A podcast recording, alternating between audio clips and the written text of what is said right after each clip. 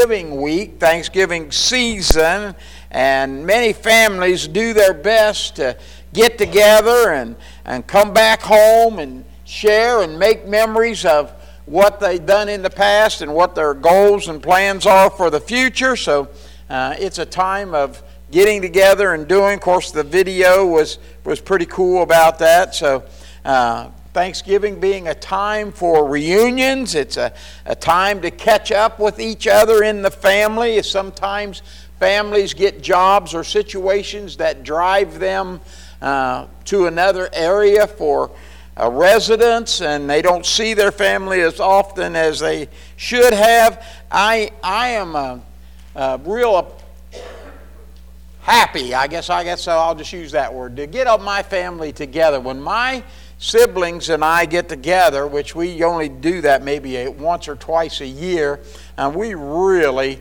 um, tear the walls down. We, we laugh the whole time we're together uh, of whatever it is, even serious subjects. Uh, we make jokes out of them. Colonoscopy is even funny when we get together. Amen? So everything we do as a family when we get together is fun. We make it that way, and it's really good. It's a time for sharing what's good, what's bad, and everything, and even making plans or, or moving forward. It's a time to gather around the table for a meal, and everything is really neat in doing that. Well, I want you to know I want to speak this morning about family. Now, I can tell you if you have a concordance or you have any kind of a study Bible at all, and you look up to study family in the Bible, you're going to be there quite a while. There is tons in the scripture that Christ and the Word of God and even the prophets and the letters and they all talk about family and how important family is.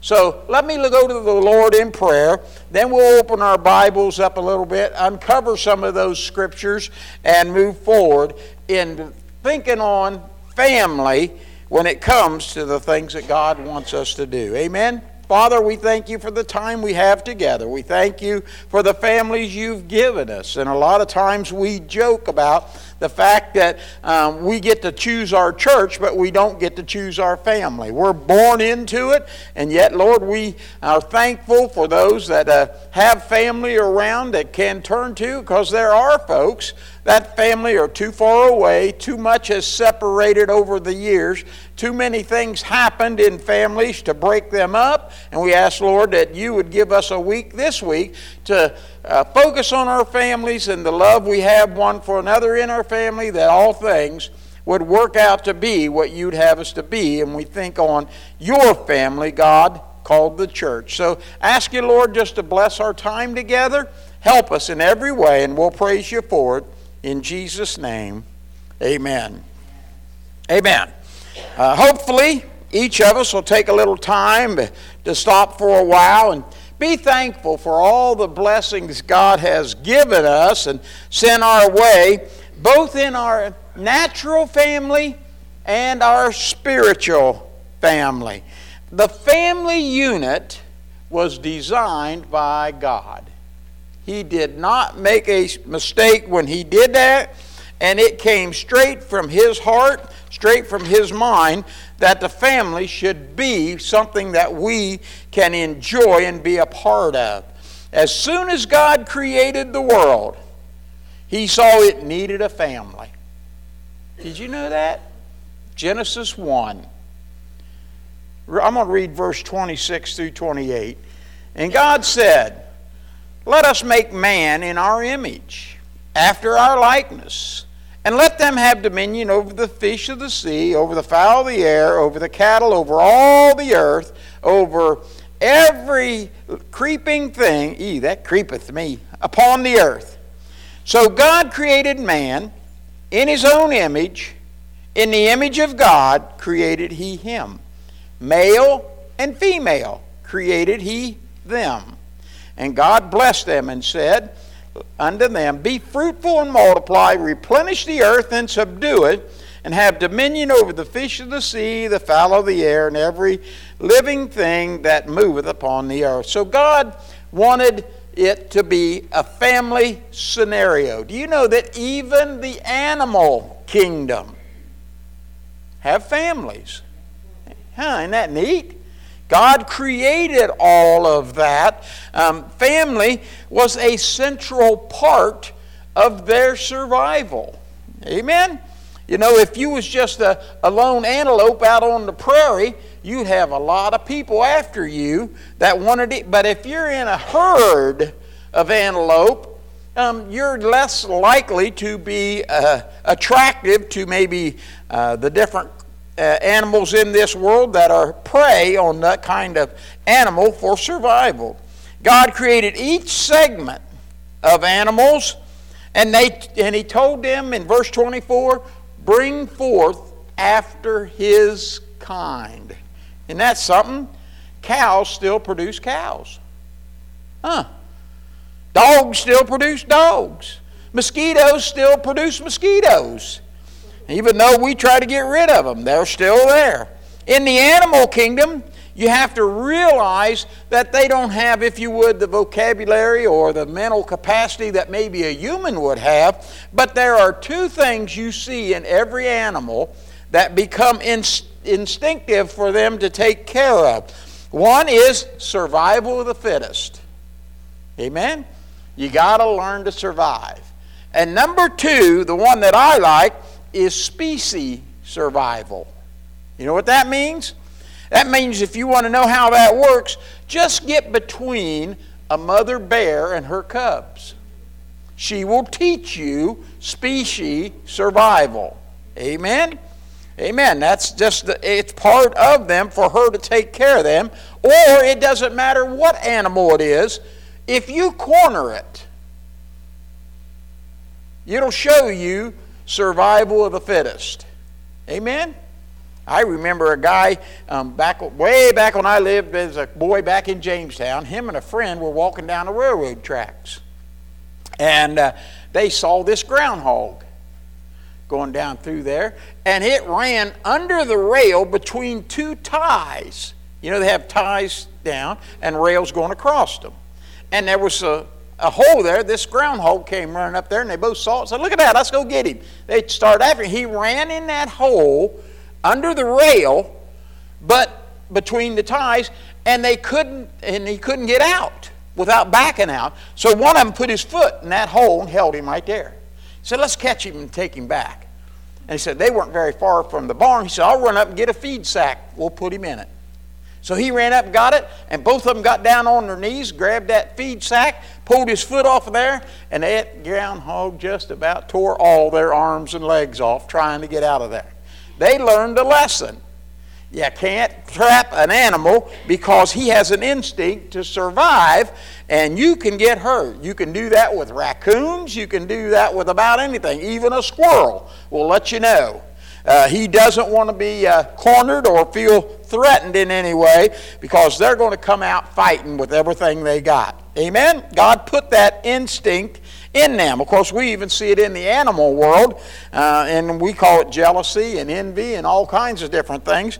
But uh, sometimes it just has to expose itself when we're uh, where we shouldn't be. And it has, has been said that what takes place with a family is what needs to be done.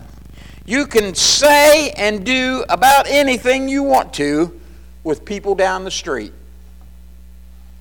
But don't say it to my, about my family. Amen? So if you do that, and I, I even think that's even good to understand, even in the natural family as well as the spiritual family. Amen? God just made us that way. We're protective of our family, of our brothers and sisters, and uh, those in the even in the church. And since God put that in us, we need to channel our reactions to those around us in a godly manner so that it would be pleasing to God when they do try to, what you might want to say, run somebody down or, or say something bad about them or uh, express their uh, feelings in one way or another about your family members. Let them know. Now, God don't want us to act like that. Amen. We've seen the last couple years what happens in a school board meeting on the evening news when the school board tries to force things on children that parents aren't wanting their children to be taught. Amen? Well, they make the evening news too, don't they? And there's chairs being thrown and words being said, and man, oh man, the police have to come in and break up uh, school board meetings because what the parents think is being damage to their children, boy, that's just as bad as getting between a mother bear and her cubs sometimes. Amen? We also see how parents react when they lose a child to a senseless act of violence, both for the perpetrator and for the victim. It amazes me that when this somebody, uh, well, does something wrong, the police come along, he tries to fight the police, the police fight back, they try to, and it ends up being a riot. Amen? And in some cases, there have been some people that uh, the police, to protect themselves, had to use deadly force. It's, it's happened. Okay? Not saying it's the right thing to do or the wrong thing to do, it just happened. Uh, and I can understand the situation. I know if somebody came after my family and threatened them, I probably uh, know how to use a weapon too, and it might be that I'd have to use deadly force. I, I hope not, but it's a possibility. But I've heard of those cases where, and then the, the mother of the one that fought and beat up the police and robbed the convenience store and stole and everything else, they put him on there as the victim rather than the perpetrator on the news. And the mother gets up and snots and cries, and he was such a wonderful boy. He's got a rap sheet this long. He's been in trouble all through school. Then he quit school. Then he's been in gangs all over the city. And his mother, oh, he was such a wonderful boy. Yeah, well, uh, I know. That's what God puts in us when He made us in our own image. Amen? But even the first family that God created, to me, was a very dysfunctional family. I mean, we had Adam and Eve. And Eve chose to go against what God told him not to do. Don't eat of that tree. You know what she wanted to do? Almost, it seems like, instinctively, she ran to that tree to do what she was told not to do. And if that's not bad enough, she gave to her husband that was with her. Eat it or else. Amen? Sounds like a casserole, don't it? Amen? Well, if that's not bad enough, then we got Cain and Abel. Wow. He Cain, Cain killed his brother Abel in a moment of rage over his own shortcoming. He was the one that was wrong, and he killed his brother because of it. How dysfunctional a family was that? Amen. Sometimes we just need to stop and take a good look at the situation and find ourselves uh, to learn how to respond rather than react. Sometimes we just react out of whatever, and it gets us in more trouble than if we'd just took a minute to think about it and get it right. In the, uh, in uh, I'm of the opinion that I'm already had enough enemies. I don't need to work on building a, a better family. I need to make sure my family is taken care of, both natural family and spiritual family, because I don't need any more enemies than I already have. Amen? Even if we've made wrong choices, God has built in us a sense of responsibility. Amen. Amen. A lot of times when you lie, nobody has to tell you, that's a lie. As soon as you tell it, you know. You know the truth. Amen.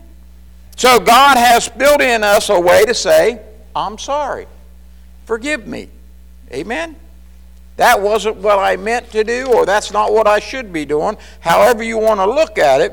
Um, and along with uh, all of that, that He puts in us that we need to be big enough to say, I forgive you.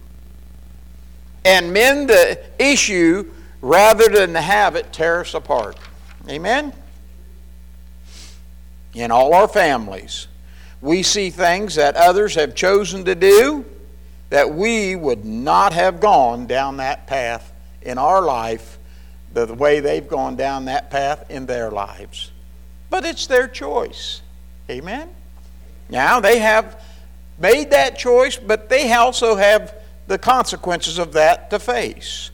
But families are made up of individuals. Every time there's a decision to be made in somebody's life, they don't call home and call a, a meeting around the couch and turn the TV off and turn the radio off, turn their phones off, and sit down and talk it over. Should I or should I not? Now, most of the time, it's just a reaction rather than a response, and they get themselves in a lot of trouble doing those kind of things. And when they get in those messes, they also have to know they have to stand accountable for all their choices that they've made. All of us probably could point to our children and say they did something. I wish they hadn't done that because I know down the road that's going to cause them problems. Well, sometimes uh, the best teacher is experience. And sometimes we just got to take our hands off, let them learn, but then when they um, find out the error of their way, we also need to be there to love them and put them back on the right path, not to point a bony finger and say, I told you so. Nobody likes to hear that. Amen. Do they, Bonnie? Oh, no, we don't like that. Amen. Uh, all right. So uh, I've made choices, and I have uh, done some things that uh, I don't think my family would approve of. But they've done some things that I don't approve of, but I still love them. I'm still going to be there for them. They're still my family. Amen? And we love to celebrate with our families. We go to their graduations, we go to the kids' school plays, their sports games, we go to their weddings, we go to their anniversaries, their birthdays, and their new additions to the family are celebrated with pictures and presents and all, and all their accomplishments and the retirements, and no wonder we're, we're broke by the time we get to go to their funerals. Amen. We even have to share funerals with them. Amen. All these strike at the heartstrings of just being a family. Amen. There's good times, there's bad times, but we're just always a family. Amen. Now I'm going to turn back to Mark, the third chapter in the scripture, so uh, turn there if you want. But this is a time in the life of Jesus Christ where he a lot of times gets criticized for his response to what's taken place here. And in this particular um, text or setting in the scripture, Jesus has just chose his 12 apostles. And he's training them because he knows there's a lot of kingdom work he's got to get done in less than 3 years. He don't have much time. And I don't know about you, but you take anybody and you take them into a field of expertise that they know nothing about, three years is kind of a short period of time to get them ready to go. I used to be the lead tech in lawn and garden for Sears and Roebuck Company. They would hire somebody, and I would tell them they're not going to fully be on their own or able to do this job correctly for three years. There's just that much to know, there's that much experience to get. I'm sure I can teach them how to change a spark plug in a matter of seconds. But spark plug is not always the problem when you go to fix something. So I, it takes about three years to do that. So when I think about Jesus only being on this earth for three years and only having 12 of them to, to, to and man, was they a bunch, to train in what he wanted them to do, he gets them together and says to them, I want you guys to be all ready to go and take over this kingdom that I'm going to start. I'm going to build my church, and you guys are going to run it after I'm gone in just a few years. Now, he didn't say it in those words, but we've read the rest of the book, and we know what he was talking about when he said some of these things. But after Jesus had appointed his 12 disciples, Then they tried to get them all to come together as friends. You can read that from verse 14 down through verse 19. I'm not going to read that to you. It lists the, the names of those uh, 12 apostles, and that he wanted them to come together to do the work in the kingdom of God. And then in verse 21, it says, And when his friends heard of it, oh, sometimes even your friends disagree with you. Did you know that? Verse 22 and the scribes, which came from Jerusalem, they had something to say about it. Huh. Now, was Jesus doing the right thing? As you look back and look, why, absolutely. He was spot on doing the right, but it didn't please the friends. It didn't please the scribes. Amen? Everybody's got their opinion. He was right on, but it says in verse 21 his, fr- his friends spoke against him. Actually, the word friends in another translation is his own people, his own family, his own acquaintances, his own close relationship people, if you would. They had something to say about it. And the scribes, they had something to say about it. They even accused him of having a devil. Oh, you're a Beelzebub. That's the devil, in case you didn't know that. But that's who he was talking about there. And he said, he said, I can't be of the devil. And then he went on to teach, a house divided itself cannot stand. So if I'm the devil and I'm casting out devils, that's a house divided. It won't stand, right? That makes sense. Amen. Well, that rolls over into our house too. A house divided against itself cannot stand. That goes for a church. That goes for any relation. That goes for a company. That goes for whatever. If you're divided with the people that are involved there, it's not going to stand. He tells us that in verse 24 and 25.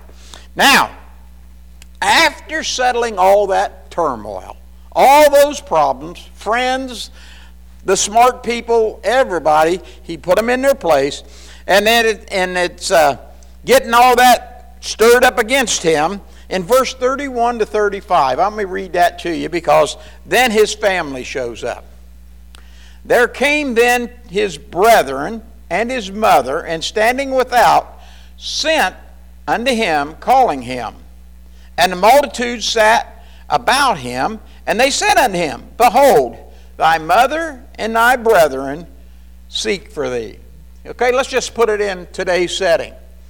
Let's say my mom and my brothers and sisters were in the parking lot, say, Hey, dude, come here, I want to show you something. And I'm in the middle of doing some great work for God, right?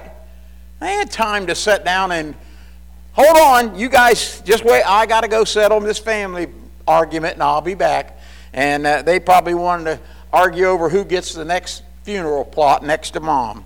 I don't know what they wanted to argue about, but they had arguments they had to get to straightened out. And that, he says to them, he answered and said unto them, Who is my mother and my brethren? That's a question.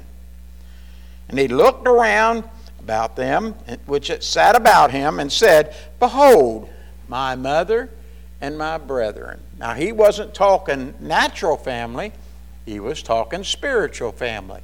And there are times when spiritual family, whether you like it or not, trumps natural family.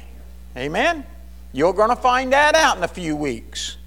Amen? Because we got we got to have a service on Christmas Day. We're going to have a service on New Year's Day. And the family wants you to come over and have popcorn balls with them. And we just ain't got time for that when we've got church service to go to. But then he says, And in, uh, behold, my mother, my brother, whosoever shall do the will of God, the same is my brother, my sister, and my mother. Amen. Now, they're not natural acquaintances, that family that way, but he's talking about his spiritual family, not his blood family when he reads that. So I want you to know Bonnie and I were watching TV the other night, bored out of our skulls because it's too dark and too cold to go outside. It was around 20. So we were sitting around, and I had the remote. I'm the head of the house, I get the remote when she's not there. I get the remote. All right. And so we're sitting there, and she says, Well, let's see if there's a good movie on. flip, flip, flip, flip, flip, flip, through the first 350 chapters, come across one named Elf. How many of you have seen Elf? Oh, isn't that great? Well, let me tell you about a dysfunctional family. Amen? It seems like the dad had a business and he was struggling to get his books written that he needed to get written for his book company to survive in the dog eat dog world. And his boss above him was chewing him up, and his co workers were absolutely useless. He wasn't getting anywhere. So they bring in this other guy that's supposed to be the best in the business. And of course, he's a, a small person and he's sitting there talking to all these guys, and they're sitting there just on every word he speaks, they want to take it in. And Elf walks in. Oh, Lord. All right, so anyway, Elf says to that guy, Hey, another elf. Well, that offends the guy. And they get into a big fight, and they get that. And they tear up the whole boardroom, and all across the table he runs, and oh, it's it's a mess. But uh, in this, the dad loses his grip on reality, and he tells Elf, "Get out of here! Don't ever come back! I don't know you. I don't ever want to see you again." Has your dad ever said that to you? Well, I wouldn't think so. I'd hope not. but he hurt the elf's feeling and he leaves. But when cooler heads prevail, and Christmas is about to be destroyed because there's no spirit of Christmas around, Elf comes to the rescue and the rest of the family get involved and they save Christmas. Hallelujah. Wasn't that wonderful? Well, Jesus was in a very important time in his ministry, and guess who shows up to throw cold water on his dreams? His friends, his co workers, and his family. Amen? So while Jesus was focused on the kingdom work, Jesus told us in verse 33 Who is my brother and my sisters and my mother, spiritually speaking? And he pointed to the congregation and said that they were the ones that filled that role. Amen? And then he said to those that were in agreement with a spiritual vision, and he said unto them in verse 35 Whosoever doeth the will of my Father, they are the ones that are my mother, or the church, and my brothers and sisters, co workers in the kingdom of God. Those that love the idea of being the family of God. Although we don't know what Jesus' next steps were, because in the reference, it's a chapter break. And the next thing we see in chapter 4, verse 1, is Jesus alongside the seashore of Galilee teaching about a sower that went forth to sow seed. All right? So we don't know after he explained to everybody about the kingdom and how important the kingdom of God is to him, whether he said, and thank you for your attention, I'm going to go see my mom and brothers and sisters now. No mention of Joseph, so we don't have any idea what happened to Joseph. Of course, uh, Mary had seven children. Did you know that? And so Mary had seven children. They list them in the Bible, and maybe even more than that.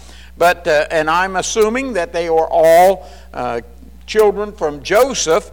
And so uh, uh we don't know after Jesus is 12 years old, we never hear of Joseph in that family matter anymore.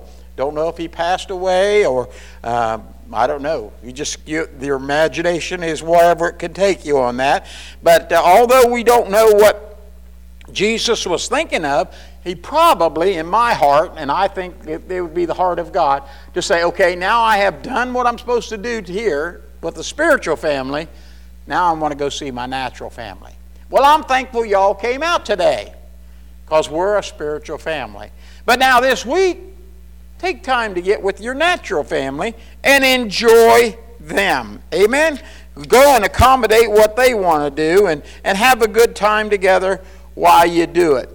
There are other scriptures uh, that include this family, and even on the cross, when Jesus was uh, about to die on Matthew, I'm sorry, in John 19, verse 26 and 27, Jesus was hanging on by a breath, hanging on by a thread. His life is about to go out of his body.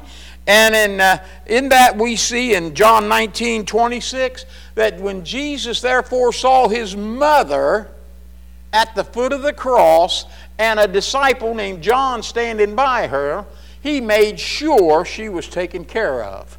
I'm sure Jesus filled that role for the 33 years he was on earth. But now he's leaving. He's got to turn that responsibility over to someone else. So he said, Woman, behold thy son. And then he says to John, Behold thy mother. Take her, keep her. And the scripture says that he took her from that hour and put her and took her into his own home and took care of Mary from that point forward. That's what families do. Amen? When I think about Jesus asking John to care for his family while he's on the cross, I wonder who cared for her prior to that moment? Well, it must have either been Jesus or one of the other seven siblings. Uh, we don't know. It doesn't have any scripture to back it up any way, one way or the other. But at least he was mindful that that was his mother that was at the cross. Now, there wasn't very many there. And matter of fact, there was only one disciple mentioned. You would have thought the 12 he'd spent three years with would have been a little closer in proximity to that situation to see if they could lend a hand or do something, but no mention of them being there. God's desire for us is to keep our families um, in our hearts and care for them deeply. And many scriptures reveal the heart of God on that topic, including uh, one of the Ten Commandments. It says, Honor thy father and thy mother. And after Jesus' death, burial, resurrection, ascension, the real family of God spiritually is the focus of much of the rest of the Bible. It's the church, the bride of Christ, the brethren, the flock of God, the children of God. Those are the terms used as we look into all the rest of what we would call the New Testament teachings that Christ taught us to focus on. In Galatians, the third chapter,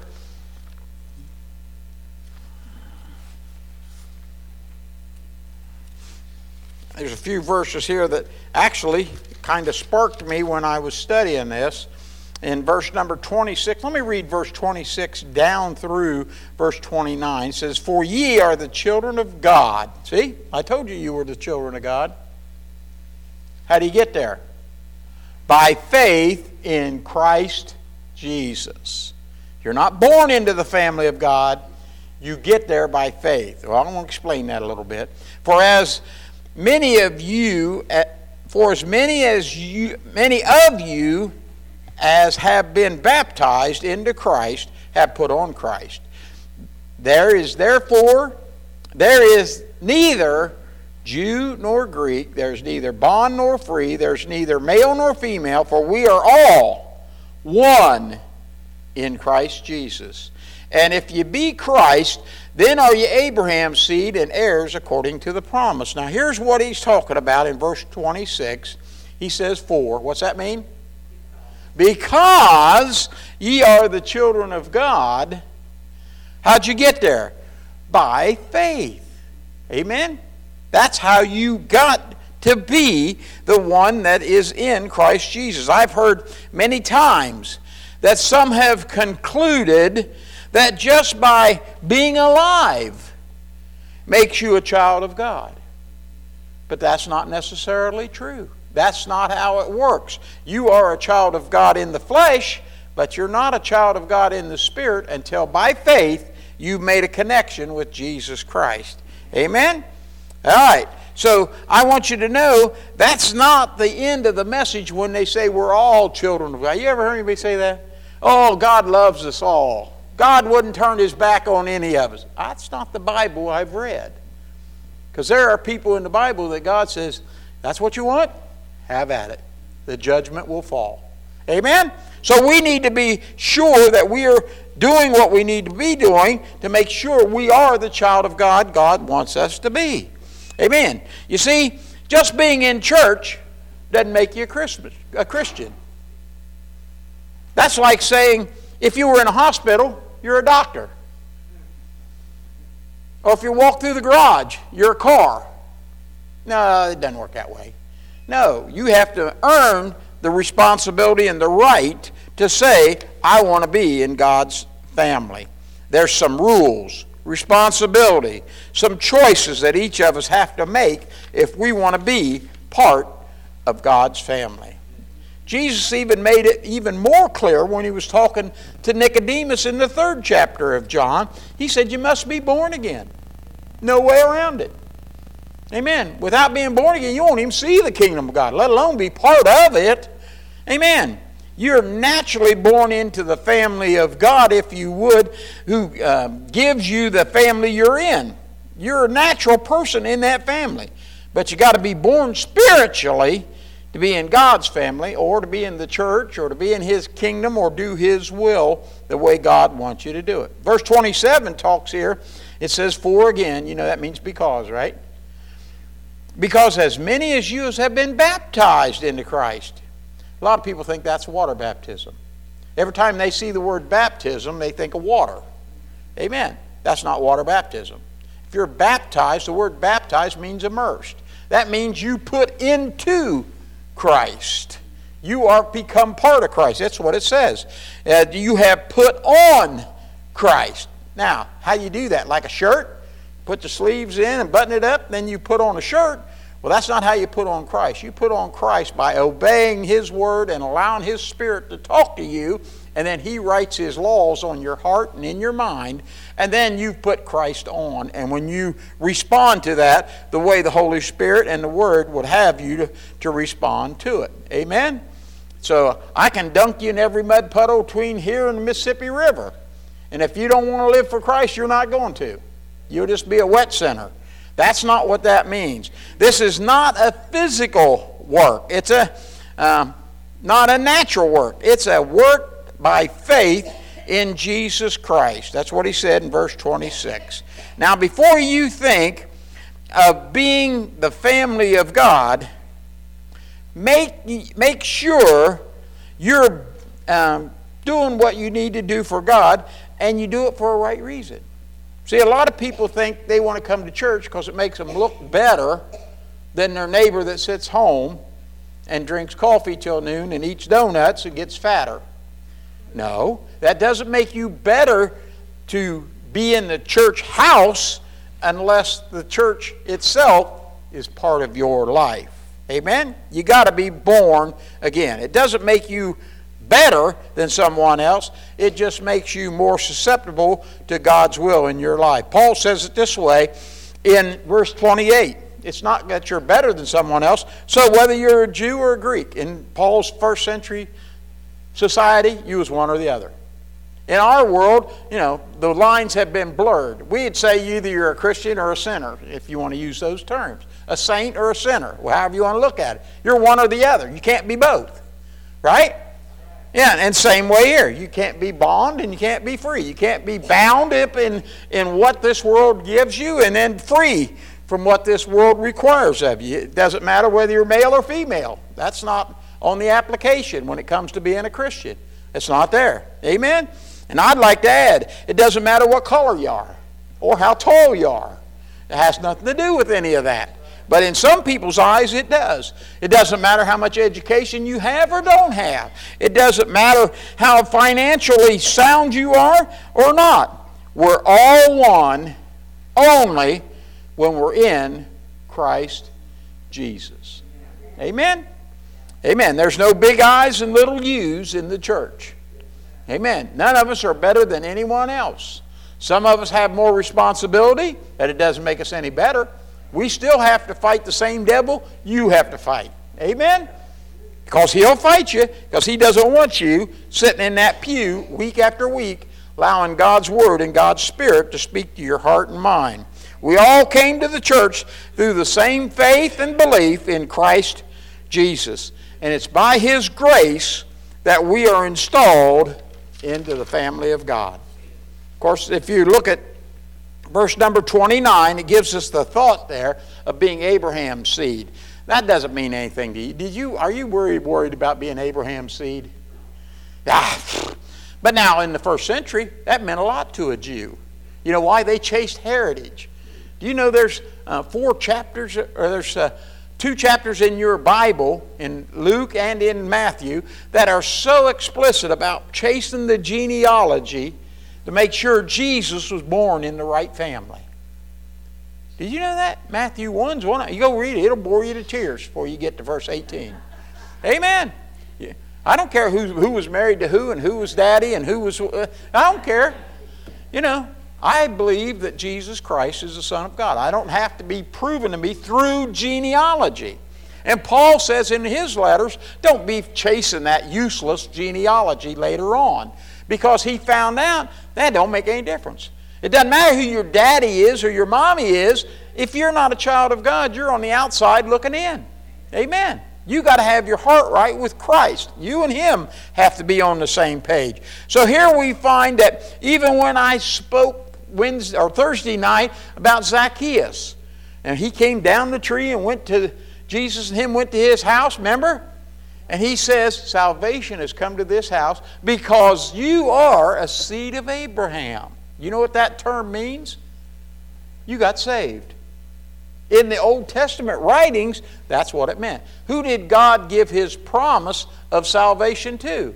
Abraham and all his seed. He said they'd be like the stars of heaven or the sea on the seashore. So many you can't even count them all. I'm looking forward to getting to heaven and seeing so many people, I can't even count them all, and yet I believe when I get there, I'll know them every one by name. Huh, isn't that something? Yeah, I think I will. I'll even know Noah. He'll be one with the snorkel. Amen. There's just a lot of things we'll learn when we get to heaven, right? So when Jesus talks about him being, if you would, a, a seed of Abraham, all he's talking about is salvation is the New Testament prophecy's fulfillment of the Old Testament God promised his family or his people. Amen? God's Word is full of the promises of God to God's people. But there are some requirements, as you all know. God's Word also covers the judgments of God for those who walk contrary to the Word of God. Make up their own minds what's right and wrong. No, that don't work in the family of God that I know of. Amen? We need to choose which of the two spiritual families we desire to be a part of. And do the will of each of the leaders of those two particular families. Because the day is coming when we're going to set eternity in one of those families or the other family forever based on which family we chose to be a part of in this world. Why not try God's family? Let's do it God's way. Amen. Amen. If you don't like it, the devil will always take you back. He don't care. But give God a try. See if it's not better than what this world has to offer you. Amen. But if you miss the blessings of the kingdom of God, you have only yourself to blame. Amen. So we need to make our family decisions how we want to live and how we want to survive, no matter what family we were born into, but the family that Jesus Christ puts us in when we give our heart and life to Him in this life. And remember, Jesus never said it'd be easy, just worth it.